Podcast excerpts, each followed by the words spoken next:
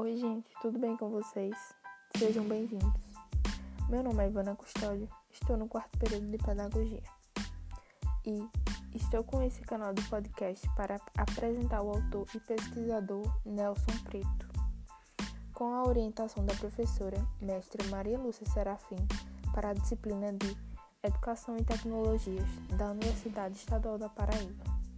Espero que gostem e sintam-se à vontade para ouvir e conhecer as considerações de Nelson Preto para os estudos da tecnologia educacional.